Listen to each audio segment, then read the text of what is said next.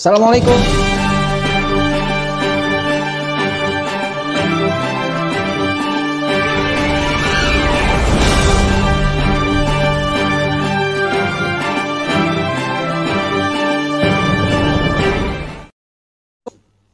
Assalamualaikum warahmatullahi wabarakatuh.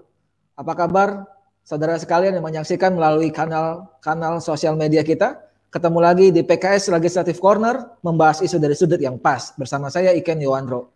Kali ini kita akan mengupas lebih lanjut terkait dengan rencana yang sepertinya masih terus berlanjut yakni pembangunan ibu kota negara baru. Insya Allah hari ini kita akan dibersamai dengan salah seorang anggota DPR RI dari fraksi Partai Keadilan Sejahtera. Beliau uh, kita panggil biasa dengan Pak Suryadi. Beliau nama lengkapnya adalah Suryadi Jaya Purnama, sarjana teknik, lahir di Lenak 25 Februari 1974. Beliau dari daerah pemilihan Nusa Tenggara Barat 2 yang mewakili Pulau Lombok. Nanti bisa dicek di running text kita, Facebook dan Twitternya. Kita akan mengupas lebih lanjut terkait dengan isu yang luar biasa yang tampaknya memang ini masih terus berlanjut yang kita uh, berikan tema hasrat pindah ibu kota kalau wabah ini ada apa? Untuk lebih lanjut kita saksikan trailer berikut ini. Pemerintah bersikeras melakukan Pemerintah bersikeras melakukan pemindahan ibu kota negara atau IKN ke Kalimantan Timur di masa pandemi. Dana yang digelontorkan pun diperkirakan mencapai 466 triliun rupiah. Pemerintah menyederhanakan nominal ini dengan mengatakan bahwa anggaran tersebut tidaklah besar, hanya seperlima dari postur anggaran keseluruhan APBN kita yang sebesar 2.500 triliun rupiah. Padahal sejumlah kalangan menilai pemindahan ibu kota tidak akan menguntungkan secara ekonomi. Akan lebih baik dana sebesar itu digunakan untuk penanganan pandemi COVID-19 dan pengembangan sumber daya manusia. Pemerintah justru tetap berkeras meneruskan rencana pemindahan ibu kota negara dengan melakukan peletakan batu pertama atau groundbreaking Ramadan ini. Situasi pandemi yang panjang dan suram seharusnya membuat pemerintah lebih bijak dalam mengambil keputusan serta semakin menguatkan keyakinan publik untuk mendesakkan pembatalan rencana tersebut. Semuanya akan dibahas tuntas dalam PKS Legislative Corner yang akan mengangkat tema Hasrat Pindah Ibu Kota Kala Wabah. Ada apa? Jumat 23 April 2021 pukul 13.30 sampai dengan 14.30 waktu Indonesia Barat bersama narasumber Surya Dijaya Purnama ST, anggota Komisi 5 fraksi PKS DPR RI, dengan host Iken Yondro Edward, naga ahli fraksi PKS DPR RI. Acara bisa Anda saksikan melalui akun YouTube fraksi PKS DPR RI dan PKS TV.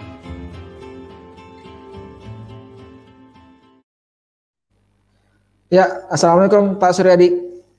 Waalaikumsalam warahmatullahi wabarakatuh, Pak Iken.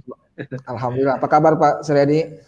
Alhamdulillah baik, masih dalam suasana puasa ini. Kebetulan sedang ya. di Lombok, di Dapil. Siap. Kita langsung aja nih Pak Suryadi. Uh, baik, terkait silakan. dengan uh, terkait dengan rilis ya mungkin semacam rilis yang diberikan oleh pemerintah dengan menunjukkan gambarnya yang dikirim ke beberapa media yang kita tahu gambar Garuda yang luar biasa ditambah juga wacana yang dibangun oleh pemerintah terkait hal ini misalnya adalah Menteri Bappenas yang mewacanakan akan groundbreaking bahkan sempat menyebut waktunya di bulan puasa ini. Nah terkait hal ini rasanya apa yang terjadi ini sebenarnya Pak Suryadi terkait dengan rencana pemindahan ibu kota negara yang tetap lanjut sepertinya apa yang dikejar sebenarnya? Ya sebetulnya eh, apa yang dilakukan oleh pemerintah eh, tentu harus dilihat secara komprehensif ya dalam berbagai aspek, ya baik itu aspek legalitas maupun juga aspek-aspek yang lain ya.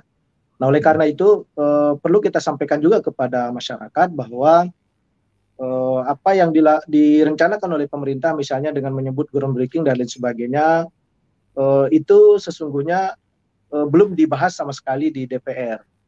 Ya, karena eh, gambar-gambar yang beredar itu merupakan hasil sayembara yang dilakukan oleh Kementerian PUPR tetapi leading sektor untuk perencanaan pemindahan ibu kota ini kalaupun benar akan dilakukan e, tentu saja oleh Bappenas ya bukan oleh PUPR hmm. karena PUPR adalah kementerian teknis e, yang nanti akan mengerjakan infrastruktur tapi desain ibu kota secara keseluruhan e, itu dilakukan oleh Bappenas dan setahu saya saat ini perencanaannya belum selesai begitu Nah, setelah selesai perencanaan, uh, baru kemudian didalami uh, baik itu uh, pengesahan dalam konteks uh, dasar hukumnya melalui undang-undang uh, dan juga didetailkan tentu per item uh, dari setiap uh, ibu kota itu sendiri gitu. Jadi sebetulnya ini masih masih jauh ya kalau kita bicara tentang perencanaan pembangunan yang benar, yang formal, yang legal, ini Belanda masih jauh. Oleh karena itu kita berharap pemerintah berhenti dulu berwacana, ikuti prosedurnya, terutama legalitas formalnya. Eh, apalagi nanti kalau misalnya sudah dilaksanakan pembangunan dengan judul ibu kota, maka saya nyatakan itu adalah ilegal, ilegal. karena eh, saat ini undang-undang kita menyebut bahwa ibu kota negara itu adalah daerah khusus ibu kota Jakarta. Gitu. Maka kalau membangun ibu kota ya harusnya di Jakarta. Tapi kalau membangun dengan judul ibu kota di tempat lain ya harus dibuat dulu uh, landasan hukumnya begitu. Saya kira ini penting di awal untuk kita sampaikan. Betul, tapi memang Kak, sepertinya uh, sebuah proses lobby, saya nggak tahu ini mungkin nanti Pak Suril bisa me, me, memberikan wacana ke publik. Ini wacana kepentingan siapa? Kenapa? Karena kita tahu pandemi COVID masih berlangsung, juga uh, masih ada coret marit di sana sini, tapi sepertinya landing untuk uh, prolegnas prioritas 2021 ini ada sebuah satu judul undang-undang terkait ya omnibus law undang-undang cipta kerja ya undang-undang cipta undang-undang ibu kota negara baru. Nah ini uh, Pak Sudi melihat ini siapa rasanya yang punya di balik kepentingan seperti ini pemerintah yang mungkin tidak sampai empat tahun lagi gitu misalnya. Ya kalau kita ingin menjawab ya kira-kira ini kepentingan siapa pemindahan ibu kota ini uh, kita bisa menjawabnya dengan menggunakan katakanlah indikator indikator-indikator perencanaan kebijakan publik. Nah, ibu kota ini kan merupakan uh, kebijakan yang strategis dalam konteks kita bernegara, dalam konteks kita uh, berbangsa bahkan gitu. Tidak saja uh, negara dalam konteks pemerintahan, tapi juga ini sebagai sebuah bangsa karena itu adalah simbol dari uh, negara kita. Nah, karena ini kebijakan strategis harus melalui prosedur-prosedur yang uh, juga ditetapkan ya misalnya menyangkut legalitas dan legitimasi. Legalitas ini ya dasar hukum undang-undangnya, kemudian legitimasi sejauh mana ini diinginkan oleh masyarakat, oleh publik. Secara historis kita tahu bahwa uh, berbagai ya elemen-elemen yang terhimpun dalam negara kesatuan Republik Indonesia, misalnya para sultan, para raja-raja di daerah-daerah, mereka dulu sepakat untuk bergabung ke negara kesatuan Republik Indonesia dan salah satu kesepakatan itu adalah beribu kota di Jakarta. Nah, ketika salah satu kesepakatan yang secara historis ini ibu kota kita di Jakarta kemudian ingin dirubah, maka untuk memperkuat legitimasi perlu juga kita berdiskusi dengan uh, seluruh stakeholder termasuk juga para pendiri bangsa ya, de generasi turunan para sultan, para raja-raja di daerah. Nah, itu dari sisi legitimasi dan legalitasnya. Yang kedua tentu juga dari sisi substansinya. Kira-kira aspek-aspek yang mendasar dari pemindahan ibu kota ini kan kita harus melihat dari dua hal. Pertama adalah eh, apa betul ibu kota kita saat ini sudah tidak layak menjadi ibu kota. Ya, sehingga memang harus kita pindah. Seberapa urgen istana negara itu oh, bermasalah letaknya di Jakarta sehingga harus kita pindah gitu. Nah, menurut saya kita tidak punya masalah dengan letak ibu kota. Ya, bahwa ada persoalan teknis ya di Jakarta saat ini uh, itu harus diselesaikan bukan untuk kita lari dari tanggung jawab begitu. Nah, itu aspek uh, ibu kota saat ini. Kemudian yang kedua, kita juga harus melihat dari aspek uh, permasalahan yang dihadapi oleh negara kita saat ini. Ya, tentu saja adalah pemerataan, kemudian kemiskinan, kesenjangan, ya terlebih secara khusus uh, pandemi COVID ini itu masalah utama yang sedang kita hadapi dan karena pandemi ada krisis global yang berdampak pada ekonomi nasional terjadi kontraksi uh, pertumbuhan minus kita. Nah harusnya itu yang kita fokus ke sana. Jadi tindakan pemerintah, kebijakan yang kita ambil harus menjadi solusi dari masalah yang sedang kita hadapi. Baik masalah uh, mikro di ibu kota kita saat ini maupun masalah makro eh, nasional secara keseluruhan. Nah, eh, kalau kita melihat ukuran-ukuran ini, baik legalitas, legitimasi, kemudian juga substansinya, ya tentang ibu kota kita saat ini dan masalah bangsa secara keseluruhan, sepertinya tidak nyambung ya bahwa jawabannya adalah berpindah ibu oh. kota, nah ini tidak nyambung. Makanya ini bukan uh, kepentingan nasional untuk saat ini gitu ya. Ya, kita uh, kalau melihat dari beberapa kebijakan sebelumnya ya banyak sekali kebijakan yang uh, kemudian dalam perjalanan direvisi ya dirubah bahkan ada peraturan pemerintah yang um, umurnya beberapa hari. Nah, itu kita tidak tahu mekanisme dalam pengambilan kebijakan dari pemerintah. Oleh karena itu kita meminta supaya uh, wacana ini di stop dulu, dihentikan. Kita fokus pada masalah yang kita hadapi saat ini, uh, yaitu masalah kesehatan, masalah ekonomi uh, akibat dari uh, pandemi COVID-19 ini. Ya, proposal yang diberikan pemerintah dalam artian proposal itu bahwasannya ini akan memberikan keuntungan ekonomi atau penyebaran ekonomi yang merata. Salah satunya juga bisa membangkitkan apa ya uh, operator bisa melalui BUMN atau pihak swasta yang sudah siap untuk menjalankannya. Ini uh, apa uh, rencana-rencana pemerintah yang membuat masyarakat tuh oh, kita sudah siap secara uh, persiapan untuk membangun itu. Kalau menurut Pak Suryadi memang siap itukah kita sebenarnya gitu? Iya, kalau alasannya adalah untuk pemerataan ekonomi, ya ini yang kita katakan data-datanya belum akurat dan sepertinya pemerintah lagi-lagi ini salah kaprah. Ya, kira-kira analisanya begini ya. Jakarta ini, ya ibu kota kita saat ini, ya setidaknya merupakan pusat pemerintahan sekaligus juga pusat ekonomi. Ya. Nah, kalau kita ingin pemerataan, misalnya, eh, harusnya pusat ekonomi ini yang kita sebar ke berbagai daerah di Indonesia, baik itu di ya pulau di luar Jawa khususnya gitu. Hmm. Ya misalnya dengan uh, ekonomi yang berkembang di Jakarta ini kita sebar ke Sumatera, ke Kalimantan, ke Sulawesi, ke Lombok ya, ke Papua dan seterusnya gitu. Dan itu bisa uh, berpengaruh atau pengaruhnya itu bisa ke berbagai daerah. Tapi kalau pusat pemerintahannya yang kita pindah, status ibu kotanya yang kita pindah, ibu kita kita ibu kota itu kan hanya satu, maka hanya satu daerah yang mendapatkan manfaat langsung. Ya itu pun kalau kita bicara pada uh, signifikansinya terhadap pertumbuhan ekonomi nasional ya saya kira sangat kecil. Bahkan ada beberapa lembaga uh, independen NGO melakukan kajian uh, tidak signifikan gitu bahkan menjadi beban dari APBN ya beban ini misalnya kita punya sekian puluh kantor-kantor uh, instansi pemerintah ya kementerian lembaga yang nilainya ratusan miliar lalu kalau hmm. kita pindah ke suatu tempat uh, gedung ini mau diapakan, aset ini menjadi idle gitu.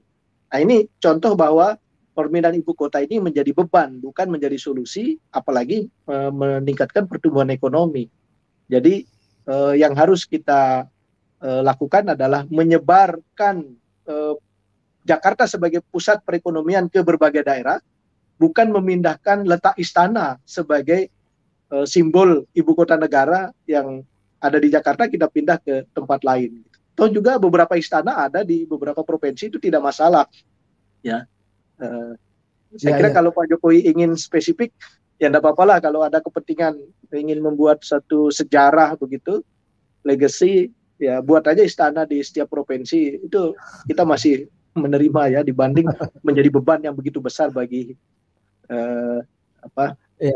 uh, perekonomian kita saat ini begitu ya sampai-sampai di dikompetisikan itu yang uh, Pak Suradi yang pradesain istana negara yang di uh, di gambar yang kita lihat beberapa di media itu bahwasannya uh, Pak Jokowi menerima masukan dari berbagai pihak kalau membuat desain-desain baru. Jadi ini rasanya pengen menggali keterlibatan masyarakat, membuat masyarakat tuh menjadi positif padahal ini belum apa ya pondasinya itu belum belum jelas bagaimana uh, rencana baru rencana ini rencananya belum jelas begitu ya uh, Pak Suryadi.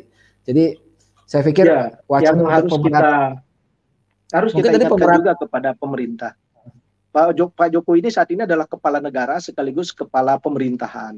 Kita hmm. berharap beliau berhentilah membuat gimmick-gimmick politik dengan misalnya menyebarkan uh, desain yang sesungguhnya itu belum formal sama sekali.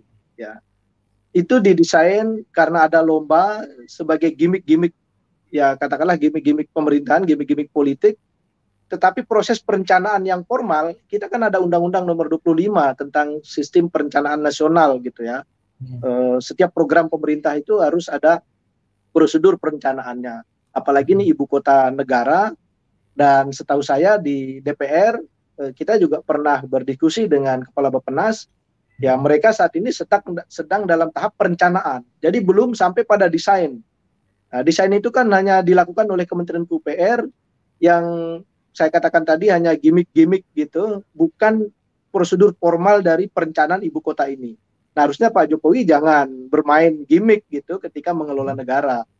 Ya, sehingga gambar yang beredar juga apalagi kalau kita lebih dalam terkait dengan undang-undang jasa konstruksi, undang-undang tentang arsitek itu itu dibuat oleh bukan oleh arsitek ya sebagai seorang perencana yang menghasilkan satu dokumen perencanaan tapi itu uh, ya seniman begitu. Ya kalau gimmick-gimmick boleh lah, tapi kalau dalam konteks pemindahan ibu kota secara serius ini masih jauh dan kita berharap Pak Jokowi jangan jangan bermain gimmick-gimmick ya dalam konteks seperti ini gitu. Ini terlalu termasuk serius menteri, nih, untuk dipermainkan. Termasuk Menteri Menteri Bappenas yang mewacanakan groundbreaking di bulan Ramadan kali ini. Pak Syuri menganggap ini juga bagian dari gimmick-gimmick tersebut ya Pak? Atau seperti apa ini? Pak, ya, ada prosedur uh, groundbreaking yang saya melihat justru Pak itu ada unsur politisnya. Uh, kan ya, saya di Komisi ada unsur nih. Uh, di Komisi 5 kan ya. kan ada sering groundbreaking di mana-mana gitu kan ya pembangunan infrastruktur. Nah, apakah prosedur ini juga sudah dilakukan oleh mungkin terkait dengan Bapenas gitu terkait dengan groundbreaking ibu kota itu? Ya. Jadi kita perlu tegaskan bahwa setiap nomenklatur ya judul-judul pembangunan program yang uh, ada kata-kata ibu kota itu harus di Jakarta tidak boleh ada kegiatan dengan judul ibu kota itu di luar Jakarta karena uh, ibu kota saat ini yang sah, yang legal sesuai dengan konstitusi uh, adalah daerah khusus ibu kota Jakarta. Makanya kalau ada kementerian lembaga bahkan presiden misalnya melakukan kegiatan dengan nama ibu kota di luar Jakarta itu ilegal. Ya. Uh, kecuali kegiatan reguler misalnya pembangunan apa. Makanya presiden kita minta melakukan kegiatan sesuai dengan abjadiah. ABCD-nya itu harus urut gitu. Jangan sampai anaknya sudah lahir tapi nikahnya belum. Nah, ini tidak tidak benar apalagi dalam mengelola sebuah negara. Jadi harus uh, abjadiahnya uh, dasar hukumnya dulu dibuat baru legal kemudian kita menganggarkan. Nah, perencanaannya sendiri belum ya, bahkan sedang berlangsung gitu dan harus presentasi nanti uh, kemudian baru kita setujui baru bisa dieksekusi. Jadi jangan sampai dan sekali lagi tadi gimmick-gimmick uh, yang mewarnai kita akhirnya uh, tidak menjadi solusi dari permasalahan yang sedang kita hadapi. Adapun misalnya kepala Bappenas, ya kita maklum beliau uh, akhir-akhir ini ya uh, mungkin semacam mendekatkan diri kepada presiden bahwa saya setuju dengan presiden bahkan kita ingin percepat gitu tapi lupa bahwa prosedurnya tidak seperti itu gitu Ya termasuk juga tadi selain dari pemerataan ekonomi, janji yang diberikan itu adalah di masa-masa pandemik ini uh, mungkin akan menyerap banyak tenaga kerja ketika kita mulai mencicil pembangunan terkait dengan ibu kota negara baru itu. Bahkan hampir katanya bisa menyerap 5 juta tenaga kerja. Sebuah angka yang luar biasa di tengah penurunan tingkat pengangguran kita saat ini. Pak Suradi menanggapi hal ini seperti apa? Kalau kita berbicara tentang angka-angka, ini kan harusnya juga dasar angka keluar itu seperti apa hitung-hitungannya. Proyeknya apa, kemudian volume pekerjaannya apa, lalu membutuhkan tenaga kerja berapa gitu. Jadi jangan sampai kita menyebut angka sementara uh, kegiatannya sendiri belum jelas. Gitu. Bahkan ini bisa pelanggaran dalam konteks penyelenggaraan negara ketika dilakukan groundbreaking, uh, misalnya IMB-nya bagaimana persetujuan bangunan gedung kalau istilah yang baru dalam Undang-Undang Cipta. Kerja persetujuan bangunan gedungnya belum diproses dan persetujuan bangunan gedung itu juga harus mengikuti tata ruang. Nah, tata ruang di sana juga belum belum dibahas gitu. Jadi ini uh, unik gitu. Jangankan anaknya, tapi ini cucu sudah lahir, dia belum punya bapak, ya kan lucu begitu. Jadi uh, daerah otonomnya sebagai uh, ibu kota belum selesai. Kemudian RT RW di sana tata ruangnya belum selesai. Sebagai dasar untuk menerbitkan IMB. ya. Atau kalau sekarang istilahnya persetujuan bangunan gedung. Itu belum ada. Tapi kok kita mau langsung groundbreaking? Nah ini ya ini terulang kasus mobil SMK begitu. Belum ada uji dari Kementerian Perhubungan tapi sudah dikendarai di jalan begitu. Ya ini ya perlu ada kritisi dari seluruh elemen dan kita PKS insya Allah akan terus mengawal ini agar mengelola negara ini harus sesuai dengan kaedah-kaedah yang benar. Baik, kita akan break sejenak. Setelah break ini nanti kita akan membahas apakah keseriusan pemerintah itu dibuktikan dengan adanya nomenklatur di APBN 2021 atau di yang berikutnya. Kita akan bahas selepas break berikut ini.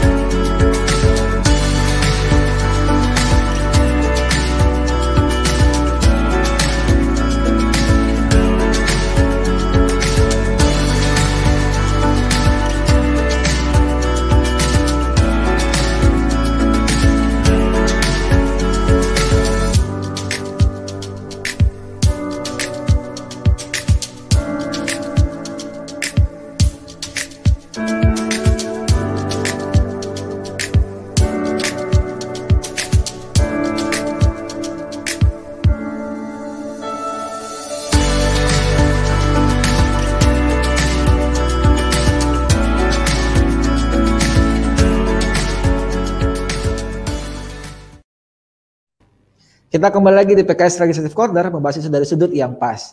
Bagi pemirsa nih yang di kanal-kanal sosial media kita yang menyaksikan bisa langsung ketik pertanyaannya.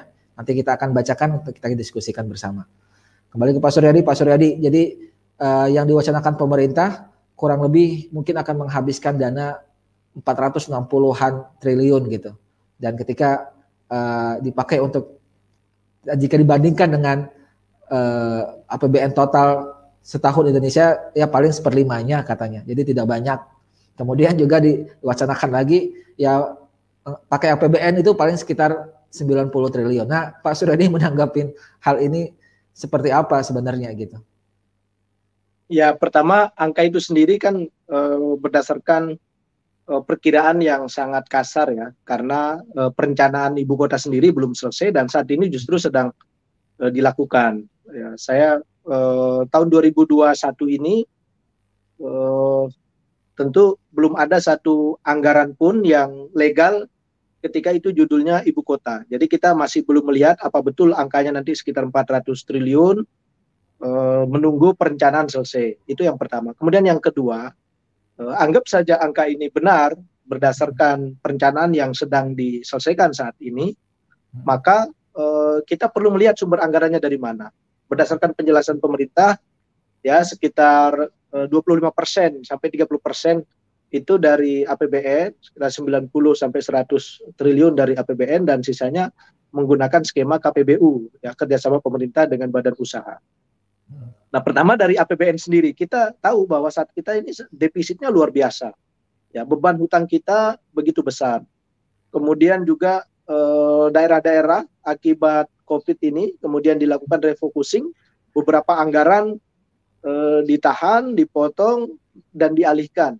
Sehingga ya pemerintah daerah sedang kesulitan keuangan, termasuk juga pemerintah pusat, bahkan sampai pemerintah desa sedang kesulitan keuangan.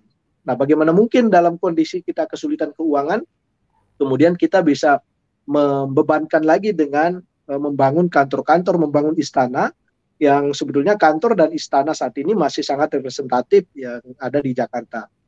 Nah, kemudian yang kedua sekarang kita mengandalkan eh, pihak swasta, ya baik swasta murni maupun BUMN. kita tahu BUMN BUMN kekaryaan kita ini sedang rugi semuanya akibat uh, penugasan yang tidak rasional, tidak berdasarkan hitung-hitungan keekonomian. Bagaimana pembangunan uh, kereta cepat Bandung Jakarta yang biayanya terus membengkak di samping molor, kemudian beban beberapa BUMN yang ditugaskan membangun jalan tol, ya bahkan ingin dijual juga belum laku, gitu. Jadi eh, bahkan secara global, ya IMF sendiri sudah merilis eh, misalnya bahwa resesi global saat ini itu itu terparah eh, sejak tahun 1930 Ya ini artinya bahwa uh, dunia swasta itu masih tidak mungkin uh, berani berinvestasi dalam kondisi uh, resesi seperti sekarang ini. Bahkan ini lebih parah dibanding tahun 1998, 97, 98 yang lalu. Gitu. Jadi kita ini bukan pesimis, ini adalah hitung-hitungan yang realistis dan rasional, gitu, bukan emosional. Jadi kita uh, melihatnya pemerintah ini masih uh, me, be, apa, merencanakan pembangunan itu berdasarkan keinginan, bukan kebutuhan, apalagi hitung-hitungan yang rasional begitu. Betul. Ya tampaknya memang uh, bagi pemerintah finalisasi titik lokasi ibu kota baru di Penajam Utara itu kan juga rasanya udah mendekati final. Padahal kita dapat masukan juga mungkin Pak Suryadi dari teman-teman aktivis lingkungan gitu ya, melihat Kalimantan itu uh, rasanya ketika dibuat diganti menjadi pembangunan ibu kota itu bisa tidak memperhatikan konservasi. Pak Suryadi pernah dapat hal seperti itu atau aspirasi yang lainnya mungkin Pak Suryadi? Ya betul. Jadi kan eh, Indonesia ini khususnya di beberapa pulau besar seperti Sumatera, Kalimantan, Papua dan Sulawesi ini kan paru-paru dunia.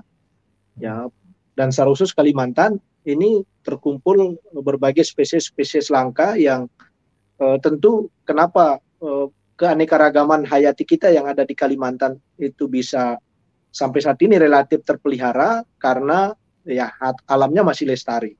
Tapi kalau hmm. kita ganti hutan-hutan kayu yang ada di Kalimantan ini dengan hutan beton kita buat seperti di Jakarta, maka ini akan sangat mengganggu lingkungan. Karenanya ini harus perlu dikaji lebih mendalam. Ya belum lagi karakteristik eh, tanah yang ada di Kalimantan, misalnya potensi banjir, kemudian potensi uh, tanah longsor dan lain sebagainya yang nanti uh, tentu akan berpengaruh pada konstruksi bangunan gedung. Ya, itu itu kan hitung-hitungan yang uh, misalnya kalau di Jakarta kita bangun gedung dengan pondasi sekian, biayanya sekian, tapi di Kalimantan tentu berbeda. Belum lagi ketersediaan material. Ya, Kalimantan misalnya untuk bahan-bahan seperti pasir, kemudian batu itu kan sangat jarang. Nah, ini banyak hal ya sampai ke persoalan-persoalan teknis ini harus juga kita pertimbangkan ya dan secara khusus kebanggaan kita Kalimantan sebagai paru-paru dunia sebagai pusat ya eh, tempat keanekaragaman hayati kita ini akan terganggu dan tentu saja akan merubah eh, landscape lingkungan kita di Kalimantan kalau itu dijadikan sebagai tempat eh, ibu kota begitu. Seharusnya memang ketika kita bilang pun kalau tidak jadi pindah ke ibu kotanya di Kalimantan, pembangunan di Kalimantan kan tetap akan berjalan ya Pak Suryadi ya.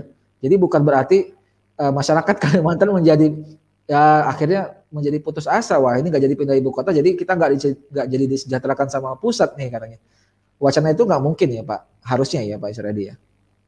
Ya itu yang kita inginkan. Jadi yang kita pindah dari Jakarta ke luar Jakarta itu adalah pembangunannya, bukan istananya. Hmm. Jadi bukan masalah dalam tentu sampah-sampah yang ada di Jakarta saat ini itu kita pindah keluar seperti kebisingan, kemudian juga perusakan lingkungan itu jangan dibawa keluar. Yang ada di Jakarta kita lokalisir, kita selesaikan secara terintegrasi misalnya banjir, kemudian juga kemacetan itu diselesaikan, dilokalisir. Jangan masalah di Jakarta kita bawa keluar. Yang kita bawa keluar ini adalah pembangunan. Eh, pusat pertumbuhan ekonomi ini kita pindah keluar bahkan Kalimantan salah satu yang menjadi pusat pertumbuhan ekonomi baru tak tidak mesti menjadi ibu kota. Satu hmm. contoh misalnya begini. Seandainya pemerintah Jokowi membuat kebijakan ya perusahaan-perusahaan yang ada di Kalimantan yang beroperasi di Kalimantan misalnya perusahaan tambang e, mereka tidak ada kegiatan di Jakarta tapi kantor pusatnya di Jakarta ya gaji-gaji pegawai yang pihak manajemen dan karyawannya yang uh, banyak mengeluarkan itu di Jakarta. Kenapa kita tidak membuat peraturan bahwa setiap perusahaan yang beroperasi di daerah atau mayoritas kegiatannya ada di daerah seperti perusahaan tambang itu tidak boleh berkantor pusat di luar provinsi eh, di mana ia beroperasi maka ekonomi akan tumbuh ya satu contoh misalnya di NTB di Pulau Sumbawa dulu ada perusahaan eh, Nyumon Nusa Tenggara itu kantor pusatnya ada di Jakarta kemudian kantor perwakilannya ada di Denpasar ya sehingga daerah tidak mendapatkan dampak ekonomi gitu. Yang untung ya Jakarta, yang untung kemudian eh, kota lain seperti Denpasar sebagai kantor perwakilan, ya NTB, Lombok dan Sumbawa hanya kebagian kebisingannya saja. Nah, seandainya misalnya kantor pusatnya itu diharuskan ada di mana ia beroperasi, ya di provinsi yang bersangkutan, misalnya di ibu kota provinsi, maka otomatis akan menggerakkan ekonomi yang ada di sana.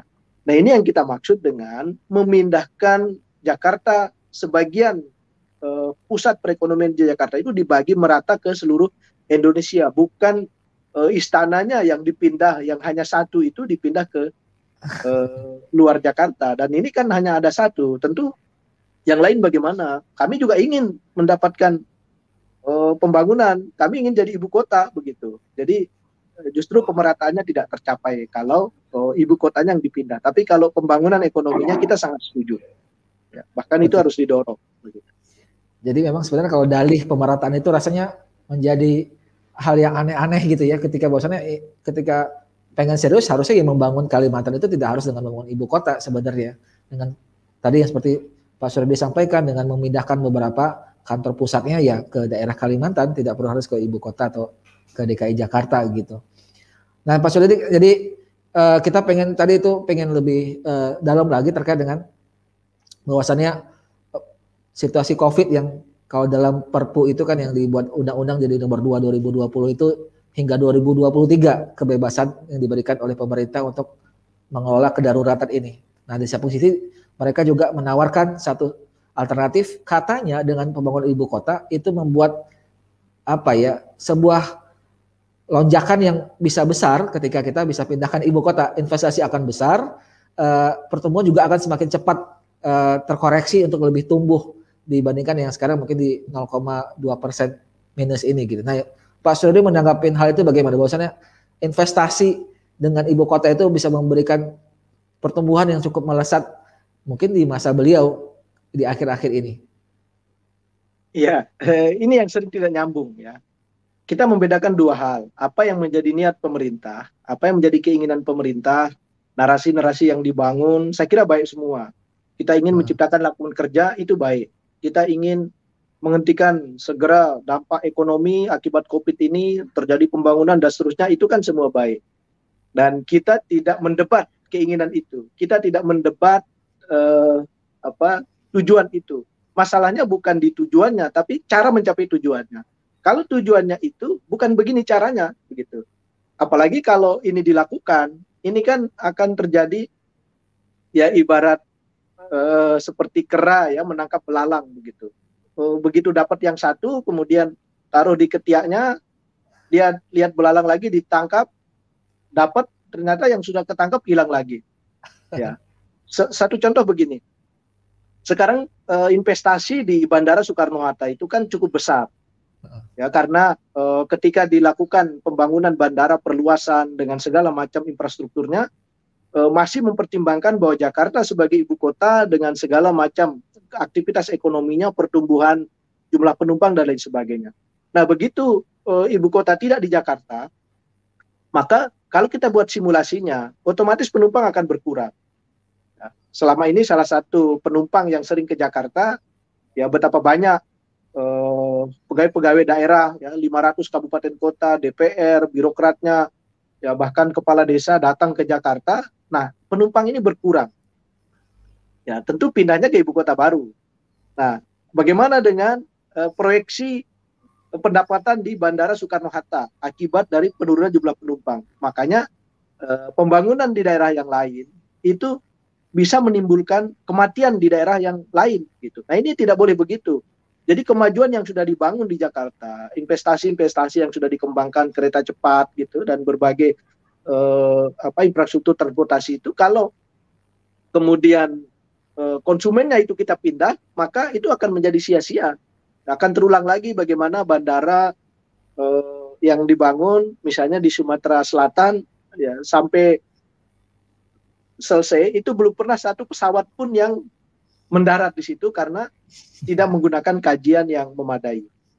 Gitu. Jadi hingga aset kita nganggur apa nganggur idle tidak ada uh, padahal di satu sisi kita membutuhkan aset yang bergerak, aset yang bermanfaat yang kemudian punya efek keekonomian bagi seluruh masyarakat tetapi banyak sekali aset-aset kita yang nganggur dalam bentuk monumen-monumen beton yang tidak termanfaatkan gitu. Nah, ini akan terjadi lagi nanti di Jakarta. Gedung kementerian siapa yang akan nempati untuk apa? Ya, perusahaan swasta mau sewa, kenapa kita sewa kan? Ibu kotanya bukan di sini, kami juga akan pindah gitu. Ya itu sesuatu yang uh, tidak nyambung gitu. Jadi sekali lagi uh, kita tidak mengkritisi tujuan pemerintah, tujuan kita sama, kesejahteraan, pemerataan, pembangunan itu baik sekali, tapi caranya yang menurut kita ya tidak nyambung. Gitu. Iya kalau misalnya pun di, disewa siapa yang mau sewa di masa covid ini Pak iya. orang bisa jadi rasanya nggak nggak nyambung seperti yang sampaikan itu. Baik kita akan break sejenak. Setelah ini kita akan bacakan pertanyaan-pertanyaan sama uh, yang akan dijawab oleh Pak Suryadi.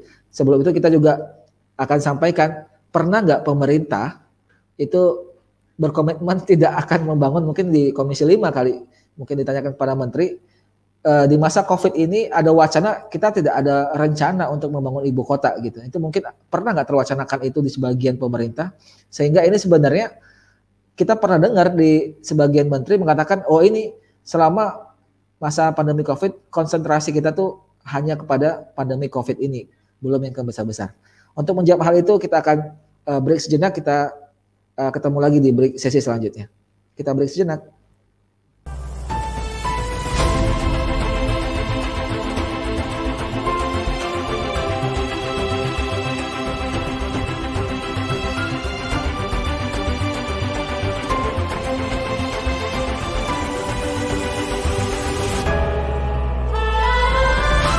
Dengan memohon ridha Allah Subhanahu wa taala dan mengucapkan bismillahirrahmanirrahim. Saya menyatakan acara mimbar demokrasi dan kebangsaan resmi dibuka dibuka. Semoga Allah Subhanahu wa taala meridhai segala langkah kita untuk memperbaiki kondisi bangsa Indonesia dan negeri yang sama-sama kita cintai.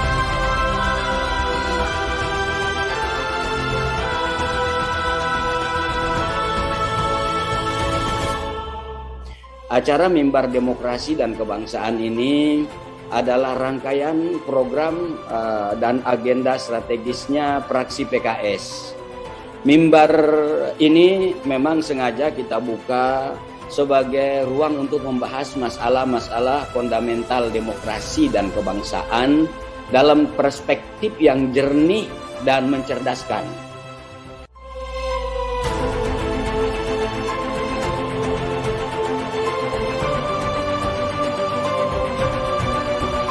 Saya mengucapkan terima kasih dan memberi apresiasi ke fraksi PKS yang mengadakan cara yang sangat penting mimbar demokrasi.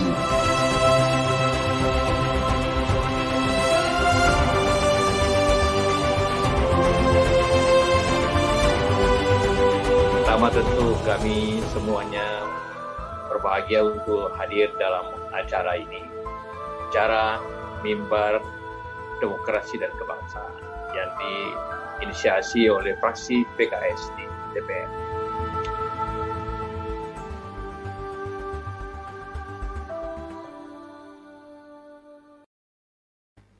Ketemu lagi di PKS Legislative Corner, membahas isu dari sudut yang pas. Sebelum kita menjawab apa yang tadi kami tanyakan sebelum break, kita menyapa-nyapa dulu dari apa audiens yang hadir di streaming hari ini dari Mahmud Fauzi Tarakan hadir. Terima kasih Mas Mahmud. Oh, ini dari R Triani Aceh Besar hadir. dari Aceh nih paling barat. Kemudian dari Meranti Riau, Azura Kurniawan. Terima kasih Mas Azura atau Mbak Azura. Kemudian juga Sumatera lagi dari Zamni Zami Supwah dari Jambi juga menyaksikan. Terima kasih sudah menyaksikan. Kita menantikan pertanyaan-pertanyaannya. Kemudian dari Timur Jawa dari Batu Malang Mas Mas B. Terima kasih Mas B sudah menyaksikan. Uh, dari Labura Labura hadir. Labura ini semoga benar. Labuhan Batu Utara. Ya. Kemudian dari Abu Ais, dari dapilnya Ustadz Suryadi ini, Loteng juga hadir. Loteng itu Lombok Tengah. Berikutnya dari Bekasi di sekitaran kita Jabodetabek, Bekasi Kota juga hadir. Terima kasih Pak Saryo Abdurrahman Abdurrahman. Dan dari beberapa daerah dari Bengkulu juga sudah hadir. Terima kasih Bu Yusna ini dari Lampung, Tanggamus. Mungkin kalau ada pertanyaan bisa ditampilkan untuk kita diskusikan. Ini juga dari sekitaran Jabodetabek, dari uh, Mbak Ade Sisiu Ramadhani. Sambil menunggu pertanyaan dari operator, tadi Pak Suryadi uh, pernah nggak ada wacana bahwasannya kita kita tuh pengen PKS mau mengapa menanting pemerintah, ayo pemerintah jangan buat wacana, stop wacana ini, selesaikan dulu COVID-nya gitu. Uh, ada uh, statement dari menteri atau pemerintah terkait hal ini, Pak Suryadi? Ya dari sebagian besar uh, sebetulnya para menteri juga sudah melontarkan pernyataan-pernyataan itu. Di media kita baca ada Menteri Keuangan dan kalau di dalam rapat sendiri di Komisi 5 Menteri PU sudah seingat saya dua kali rapat RDP beliau menegaskan bahwa karena Kementerian PU adalah kementerian teknis ya yang membangun infrastruktur maka kami hanya menunggu kebijakan dari pemerintah e, baru akan melakukan pembangunan gitu. Nah, dalam hal ini kebijakan yang dimaksud adalah dasar hukum undang-undangnya. Nah, karena dasar hukum undang-undang ini belum dibahas dan pemerintah baru mengajukan RUU, ya tentu saja tidak boleh ada pembangunan Nah, ini yang komitmen ini kita ingin tagih juga kepada pemerintah. Nah, yang kedua, eh, kita kan sedang sibuk nih mengurus bagaimana menanggulangi wabah COVID-19.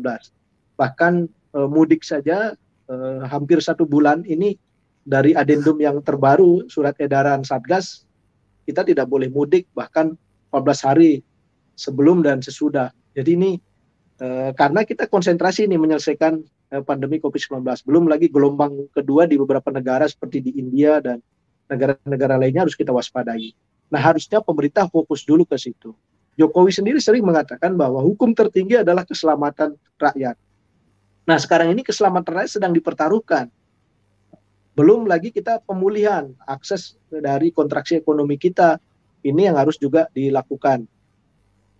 Bahkan dalam konteks APBN, ya APBN sudah banyak sekali bebannya tidak saja kegiatan yang dikelola sendiri oleh pemerintah pusat, tapi bagaimana dana-dana transfer yang tahun sebelumnya juga sudah dipotong, ditangguhkan. Nah, ini juga harus dikembalikan karena pembangunan di daerah ini jangan sampai mandek.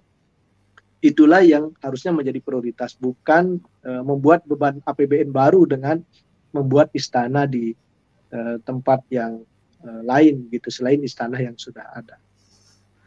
Baik, uh, kita coba akan bacakan mungkin dari uh, Pak Sudrajat Selo Rujito. Dari sisi legitimasi, apa sih merevisi undang-undang? Juga dari sisi substansi, sebenarnya mudah dikondisikan. Nah, kalau dari sisi kepentingan nasional, harusnya pada masalah ekonomi dan pandemi. Ini yang harus diperjuangkan PKS untuk menghambat pemindahan ibu kota. Nah, ini mungkin maksudnya uh, mereka uh, beliau trauma dengan cipta kerja kali uh, Pak Suryadi. Jadi kalau mereka itu bisa bisa aja uh, dengan cepat menyelesaikan sebuah undang-undang, ya kita diminta PKS untuk memperjuangkan hal itu. Pak Suryadi menanggapi ini seperti apa?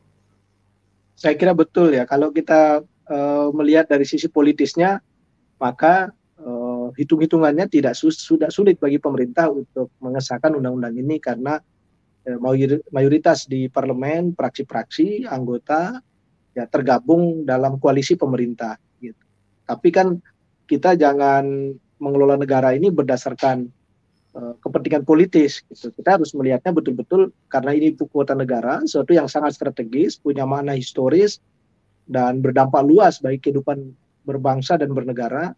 Ya konten substansi ini harus menjadi prioritas. Kalau judulnya judul ekonomi, solusinya menurut kita di PKS bukan memindahkan ibu kota.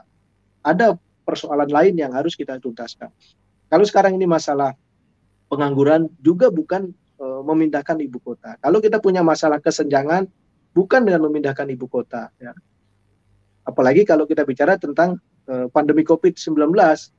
Nah, ini kan tidak nyambung kalau solusinya adalah memindahkan istana gitu. Jadi ini e, tidak tidak masuk akal ya atau misalnya kita angkat saja karena Jakarta sering macet, sering banjir gitu. Kemudian kita pindahkan saja. Itu juga bukan solusi. Itu namanya eh, lari dari pertempuran. Apakah dengan kita berpindah kemudian masalah itu selesai? Kita harus atasi. Makanya sebetulnya dalam bahasa Indonesia itu sangat bijak istilah mengatasi masalah. Jadi kita harus ada di atas masalah yang kita hadapi. Misalnya pengangguran, pemerataan, ya termasuk masalah ibu kota banjir macet itu kita harus atasi bukan kita lari begitu bukan dari uh, kabur dari tanggung jawab. Saya kira ini tidak tepat dalam mengelola negara. Baik uh, sebelum kita break sejenak uh, pertanyaan di sesi terakhir ini ini kan juga akan berimbas kepada pemindahan sumber daya manusianya ya Pak Suradi yang mungkin kita pernah bahas beberapa dua tahun lalu ketika wacana ini muncul. Nah dampaknya juga luar biasa. ASN-ASN pusat itu dipindah ke sana uh, otomatis juga ya tadi seperti kata Pak Sudi bilang yang kabupaten kota yang kita punya grand design di Soekarno Hatta itu bisa berubah rencananya uh, kajian ekonomisnya bisa berubah. Begitu juga dengan ketika yang orang Jakarta dipindah ke Kalimantan Timur itu juga akan mengubah gaya hidup dan segala macamnya. Pak Surya memandang ini uh, bagaimana sebenarnya Ya, karena eh, ini yang akan berpindah adalah pekerjaan yang otomatis akan memindahkan orang. Nah, ini lampirannya banyak sekali. Misalnya ketika orang berpindah sejumlah tertentu, maka dia memerlukan fasilitas publik seperti rumah sakit, sekolah. Yang tadi yang kita hitung bisa jadi membangun kantor satu kementerian harganya sekian ratus miliar. Tapi begitu kita pindahkan seluruh pegawai kementerian itu di lokasi yang ada, maka yang kita harus bangun bukan cuma kantornya, tapi bagaimana fasilitas rumah sakitnya, bagaimana fasilitas eh, sekolah dan lain sebagainya supaya layak untuk ditempati. Maka ini akan menjadi eh, sesuatu yang menjadi beban berikutnya. Oleh karena itu, memang kita tidak bisa hanya melihat dari satu aspek, misalnya membangun kantor atau membangun istana, lalu persoalan menjadi selesai. Saya kira ini eh, jauh panggang dari api. Gitu. Baik, kita akan break terakhir sejenak. Setelah ini kita akan coba menggali sedikit kata-kata terakhir. Kalau misalnya PKS mengelola negara ini, apakah rencana ini kita cancel atau kita postpone, kita tunda atau seperti apa? Kita saksikan sesaat lagi.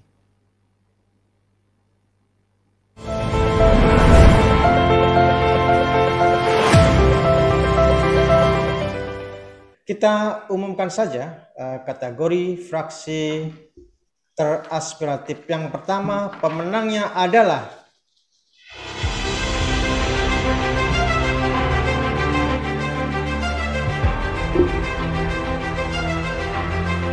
Fraksi PKS pada pemilu legislatif 2019, Partai Keadilan Sejahtera mendapatkan 11,4 juta. Perolehan suara ini mengalami peningkatan dibanding pemilu 2014 fraksi Partai Keadilan Sejahtera diketuai oleh Bapak Jas Juwaini.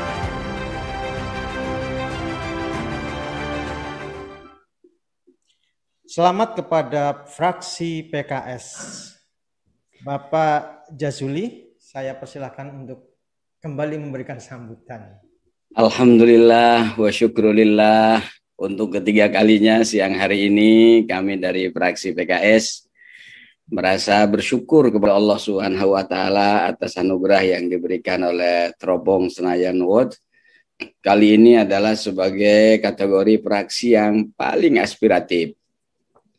Saya terlalu banyak mendengar di masyarakat anggota legislatif itu kalau mau pemilu rajin turun ke masyarakat. Begitu sudah terpilih dihubungi masyarakat itu sulit. Hmm. Padahal sejatinya wakil rakyat itu atau anggota legislatif itu adalah wakil rakyat yang harus mendengar rakyat, menyuarakan suara rakyat, memperjuangkan kepentingan rakyat. Karena itu sejak saya ditunjuk jadi ketua fraksi oleh partai enam tahun yang lalu, ini untuk periode yang kedua kalinya saya menjadi ketua fraksi. Saya putuskan setiap hari Selasa menjadi hari aspirasi rakyat di fraksi PKS. Bahkan ruang pleno fraksi itu kita kasih namanya adalah ruang aspirasi rakyat di situ. Setiap hari Selasa mulai jam 9 sampai dengan jam 5 kita terima dari seluruh rakyat Indonesia dari mana pun tanpa ada birokrasi yang berbelit-belit. Mereka cuma kirim WA pun cukup asal dari mana lembaganya dari mana. Kita tugaskan komisi terkait uh, untuk uh, menyambut dan menerima aspirasi-aspirasi itu. Kemudian di periode yang kedua ini saya tambah dengan hari Jumat supaya tidak boleh ada gap atau tidak ada penghalang antara rakyat dengan wakilnya untuk prasi PKS mulai dari pusat sampai dengan uh, kabupaten kota. Saya sudah instruksikan kepada seluruh anggota fraksi, kita selalu mendengar, turun ke dapil mendengar, di kantor pun juga sambil kita melaksanakan tugas-tugas rapat dengan menteri, dengan mitra kerja, harus tetap mendengar suara uh, suara rakyat ini dan terus kita perjuangkan sesuai dengan kewenangan, sesuai dengan uh, ruang yang diberikan Eh, bagi kami di legislatif ini. Dan alhamdulillah ini sudah berjalan secara baik. Kami minta kepada seluruh anggota fraksi PKS handphonenya nyala 24 jam, ditelepon harus segera diangkat kecuali lagi tidur begitu ada telepon masuk dari rakyat harus ditelepon balik. Ini adalah bagian dari tanggung jawab eh, kami di fraksi PKS kepada rakyat. Karena kami hadir di Senayan, kami hadir di gedung-gedung parlemen provinsi dan daerah itu semua atas suara rakyat. Maka tidak boleh ada hijab, ada penghalang uh, antara aleg-aleg PKS dengan rakyat yang memilihnya. Terima kasih sekali lagi kepada Teropong Wot, terima kasih kepada Teropong Senayan, dan tentu ini kami persembahkan kepada Presiden Partai Keadilan Sejahtera Ustaz Haji Ahmad Syekhu, Sekjen PKS yaitu Habib Abu Bakar Al-Habsyi, kemudian juga yang paling penting Ketua Majelis Syuro PKS Habib Dr. Salim Segaf Al-Jufri karena beliaulah yang mengamanahkan dan menunjuk saya menjadi ketua fraksi di Senayan, fraksi PKS di Senayan. Terima kasih, terima kasih dan terima kasih. Wassalamualaikum warahmatullahi wabarakatuh.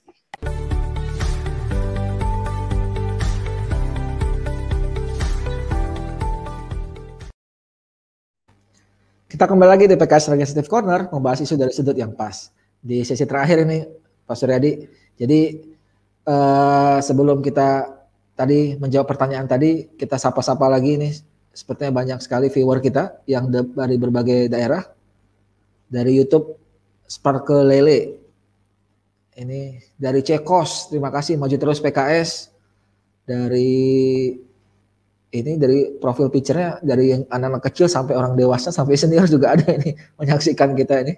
Dari Siti Atika dari Medan, terima kasih Kak Siti. Dari dari Pak Samad, PKS pemikirannya Jos ya tetap dukung kita, kita siap terima masukan. Ini dari Suparman Lombok dan seterusnya. Nah, kita di sesi penghujung ini Pak Suryadi. Jadi uh, masyarakat atau pemirsa ingin mengetahui positioning PKS terkait dengan ibu kota negara baru ini gitu.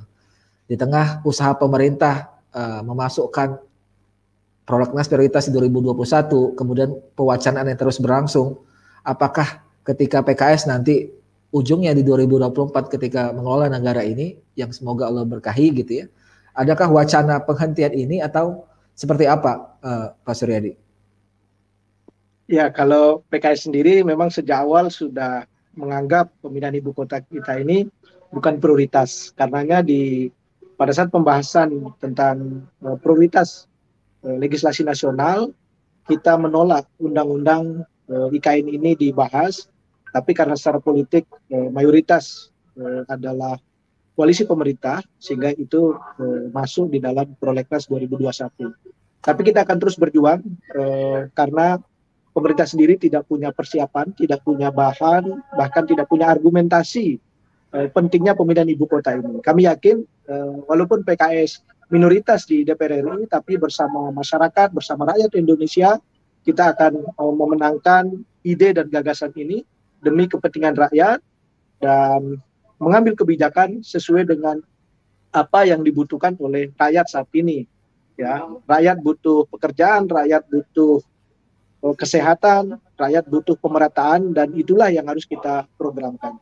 Jika PKS menang dalam pemilu 24, eh, maka tidak ada wacana pemindahan ibu kota. Masih banyak yang jauh lebih penting untuk kita selesaikan. Barangkali demikian. Ya, demikian pemirsa sekalian. Insya Allah ini menjadi komitmen uh, eh, PKS untuk me menjaga, mengawal, mengawasi rencana pemindahan ibu kota ini dan kita tetap sepertinya memang butuh koalisi dengan rakyat, koalisi dengan masyarakat agar rencana-rencana ini bisa berhenti atau bisa eh ya tidak tidak lagi lanjut kembali begitu ya. Sampai sini dulu perjumpaan kita siang hari ini. Kita ketemu lagi di pekan depan di isu-isu yang lebih hangat lainnya. Kami berdua pamit. Wassalamualaikum warahmatullahi wabarakatuh.